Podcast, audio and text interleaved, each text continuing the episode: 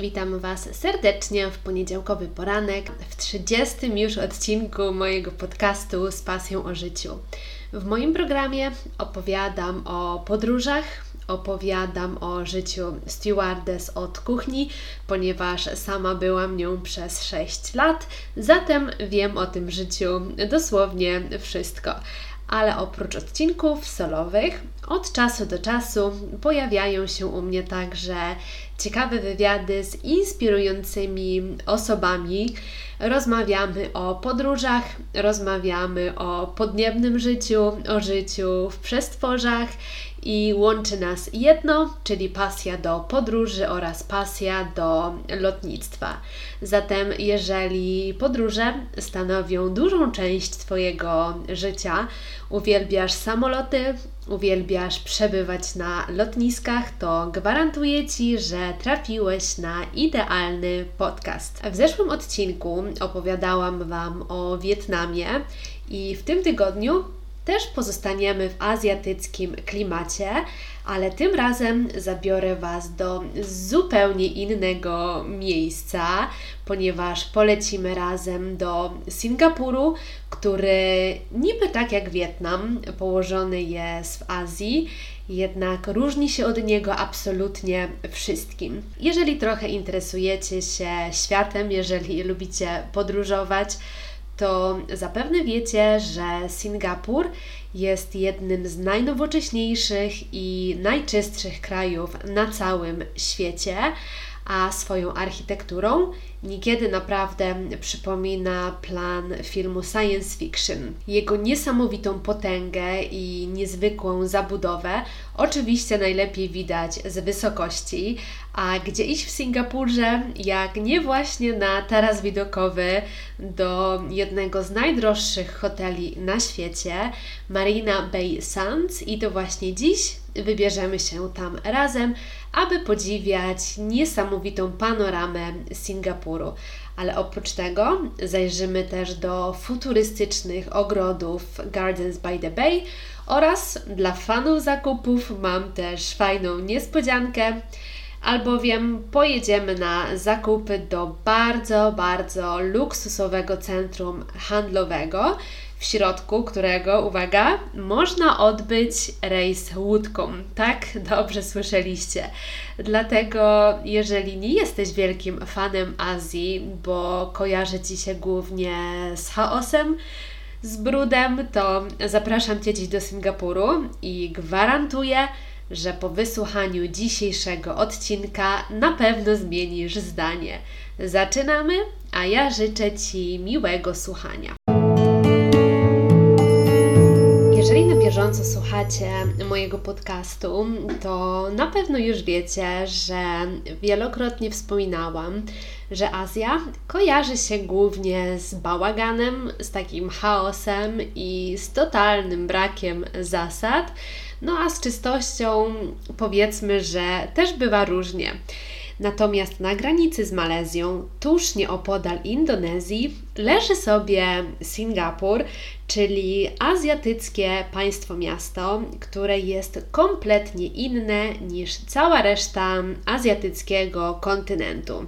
Pierwsza różnica to czystość. Nie wiem, czy wiecie, ale Singapur zaliczany jest do jednego z najczystszych krajów na świecie, ale oprócz tego uważany jest za najbezpieczniejszy oraz za najbardziej nowoczesny, bo uwierzcie mi na słowo, że tamtejsza architektura oraz drapacze chmur naprawdę robią wrażenie. Singapur bardzo szybko stał się jednym z moich ulubionych miast, a jeżeli słuchaliście odcinka o zaletach pracy w zawodzie stewardessy, to wiecie, że hotel, w którym zostawaliśmy właśnie w Singapurze, był obłędny i liczył ponad 70 pięter i co najważniejsze, znajdował się w samiuteńkim centrum miasta.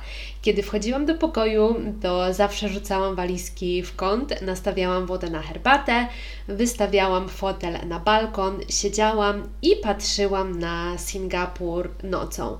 Ale czemu ja tutaj cały czas wspominam o tej herbacie? E, dlatego, że herbata, którą sobie zawsze parzyłam, nie była to byle jaka herbata, ponieważ każdy pokój w singapurskim hotelu wyposażony był w saszetki luksusowej singapurskiej herbaty, która była produkowana przez TWG Tea, czyli przez singapurską sieć luksusowych herbaciarni. I każda taka torebeczka przypominała naprawdę maluteńkie dzieło sztuki, bo wyglądała jakby była ręcznie tkana. Kto wie, może była, nie wiem, przyznaję się, nie sprawdziłam tego, ale sprawdzę i dam Wam gdzieś tam yy, znać. Więc taka mała moja przyjemność to właśnie było zaparzenie sobie tej luksusowej singapurskiej herbaty oraz delektowanie się widokiem na całe miasto. Jedyne, co skutecznie naprawdę odbierało mi radość ze spacerów po tym mieście, to była pogoda, która chyba w ciągu roku nie zmieniała się nawet na chwilę. Panował ogromny upał i ogromna wilgoć co jak dla mnie stanowiło najgorsze połączenie. Jednak kto mnie zna, to wie, że z natury jestem naprawdę zagorzałym turystą, więc żadna pogoda nie była w stanie pokrzyżować mi planów. Zawsze miałam ułożony plan zwiedzania i oczywiście chciałam zobaczyć ogrody mm, Gardens by the Bay oraz platformę widokową, która znajdowała się na dachu jednego z najdroższych hoteli na całej Ziemi, a był to hotel Marina Bay Sands.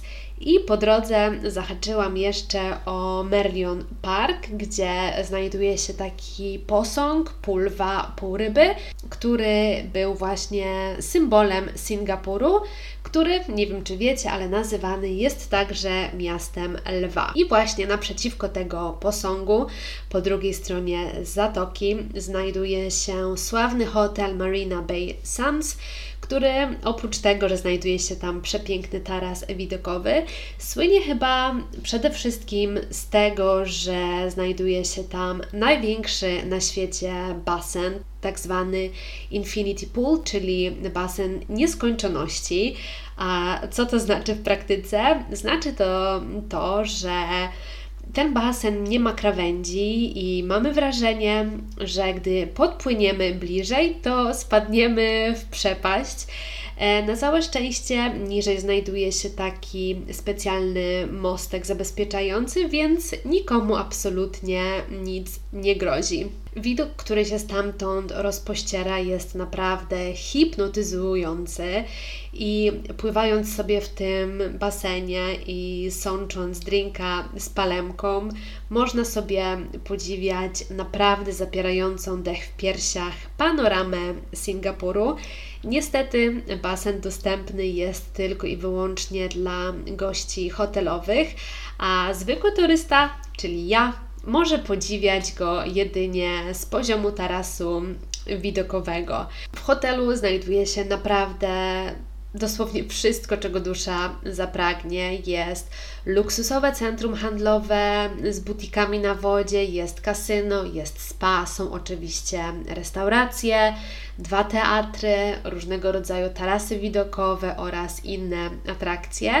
I co ciekawe, hotel mieści aż 2,5 tysiąca pokoi. I Przejażdżka windą na taras widokowy trwa jedynie 13 sekund i po 13 sekundach Singapur stoi już przed nami otworem, stoi już w całej swojej okazałości. Fajnie jest zobaczyć właśnie panoramę miasta gdzieś z góry, ponieważ wtedy jesteśmy w stanie zobaczyć, jak urządzone jest miasto, jak jest zagospodarowane i oczywiście dominowały drapacze chmur, ale chyba moją największą uwagę przykuły ogrody Gardens by the Bay, które uwierzcie mi, wyglądały naprawdę jak plan filmowy jakiegoś filmu science fiction, ale oczywiście rzecz jasna nie obyło się bez przygód, ponieważ gdy chodziłam sobie po tym tarasie, podziwiałam piękne widoki, to prawie zostałam zaatakowana przez grupę około sześciu Hindusów, którzy krzyczeli za mną beautiful, beautiful i postanowili sobie urządzić ze mną sesję zdjęciową.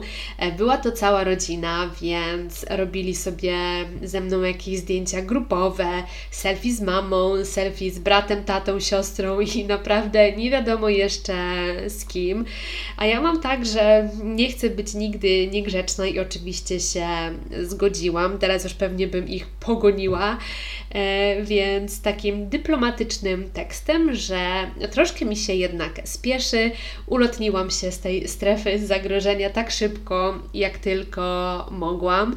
E, Azjaci generalnie mają to do siebie, że jak widzą białą osobę, to koniecznie muszą sobie zrobić z nią zdjęcie, bo to ponoć z jakiegoś powodu przynosi im szczęście. Jeżeli chodzi o ogrody Gardens by the Bay, to chyba w 2012 roku wygrały konkurs e, World Architecture Festival i wcale się nie dziwię, ponieważ ich forma, cała konstrukcja i cała moc atrakcji, jaką oferują, naprawdę zasługują na miano zwycięzcy i w ogóle idea powstania tego całego kompleksu wiąże się z takim założeniem, żeby przekształcić Singapur z miasta, w którym znajdują się ogrody, czyli z Garden City, w miasto, które znajduje się w ogrodzie, czyli City in a Garden. Mm, park naprawdę jest ogromny, bo zajmuje powierzchnię ponad 100 hektarów i liczy ponad chyba 200 tysięcy gatunków roślin z całego świata. I tutaj naprawdę nieziemsko piękna przyroda miesza się z tymi takimi betonowo-stalowymi konstrukcjami, ale chyba taką główną atrakcją ogrodów jest e, Flower Dome, czyli taka ogromna szklana kopuła pisana do Księgi Rekordów Guinnessa. I właśnie w tych takich kopułach można podziwiać baobaby czy też drzewa oliwne, liczące sobie nawet ponad tysiąc lat. Ale największą uwagę turystów niewątpliwie przykuwają e, super trees, czyli metalowe konstrukcje mające kształt drzew i najwyższy z nich liczy aż 22 metry. Te metalowe konstrukcje mm, Pokryte są oczywiście rozmaitymi gatunkami roślin i pełnią też ważną funkcję, ponieważ dostarczają wodę deszczową do tego całego kompleksu oraz przetwarzają energię słoneczną, która wykorzystywana jest właśnie w parku do między innymi pokazu iluminacji świetlnych. Jednak co wydało mi się takie najfajniejsze, to to, że te super drzewa, czyli super trees, połączone są ze sobą mostkami, które oczywiście dostępne są dla zwiedzających i spacerując sobie po tamtych mostkach można podziwiać ogrody w całej ich okazałości. I gdy tak sobie spacerowałam po marinie, to natknęłam się na kolejne dwie kopuły, ale tym razem te kopuły wyglądały jak skorupy żółwia, albo może jak raczej kolce na grzbiecie jeża. I okazało się, że jest to singapurski teatr a zarazem jeden z największych ośrodków kulturowych na świecie. Cały kompleks zawiera teatr, salę koncertową, restauracje, sklepy i jeżeli chcemy się dostać na drugą stronę zatoki, to musimy przejść przez most o nazwie Helix Bridge, który ma niesamowicie ciekawą konstrukcję, ponieważ zbudowany został na wzór ludzkiego DNA. I gdy już przekroczymy zatokę, mm, to po jej drugiej stronie znajduje się biznesowa dzielnica Singapuru, która strasznie przypominała mi nowojorski Manhattan. Naprawdę do złudzenia, te same wieżowce, taki sam klimat, więc można przez chwilę poczuć się jak w Nowym Jorku. I nieopodal znajdziemy także bardzo luksusowe centrum handlowe, w którym można się udać w taki mini rejs pomiędzy sklepami specjalną łódką, ale chyba największą atrakcją tego centrum handlowego jest butik Louis Vuitton znajdujący się na wodzie. Oprócz tego, że Singapur zachwyca niezwykle nowoczesną architekturą, to jeszcze oferuje swoim mieszkańcom naprawdę niezwykle wysoki, ale też bardzo drogi standard życia. Mimo, że Singapur znajduje się w Azji, to nie ma nic wspólnego z tanią Tajlandią, z tanim Wietnamem czy też Kambodżą. E, jak już wspominałam Wam wcześniej, Singapur jest niezwykle czystym miejscem, a to za sprawą tego, że panuje tam bardzo, bardzo surowy system kar i za śmiecenie, a nawet plucie na chodnik możemy zostać ukarani bardzo wysokim mandatem i tam naprawdę wszyscy te kary egzekwują. To nie jest tak, że rzucimy sobie papierek i ujdzie nam to na sucho. Naprawdę trzeba bardzo, bardzo uważać.